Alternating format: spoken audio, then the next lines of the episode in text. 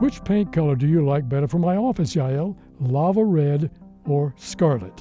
Hmm, have you considered anything less painfully vibrant? Hey, a lot of people like red. Like who? Well, zebra finches for one. Males have red beaks and females love them.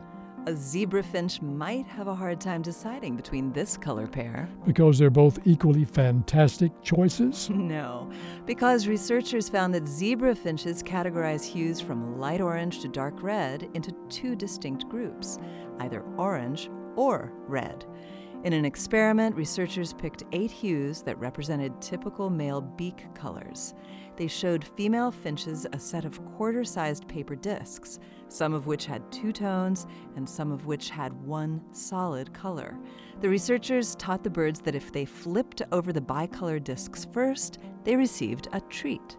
Then, they tested whether the finches would flip over the bicolor disc first even if the bicolor discs featured colors close together on the color spectrum.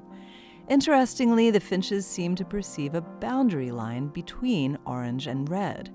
They were better at distinguishing between two colors that were on opposite sides of the boundary line than two colors on the same side, even if the colors in the pairs were equally far apart on the spectrum.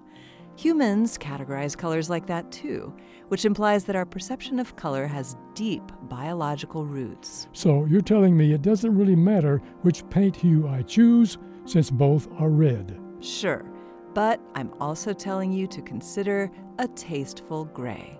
This moment of science comes from Indiana University. We're on the web at a momentofscience.org. I'm Yael Ksander. And I'm Don Glass.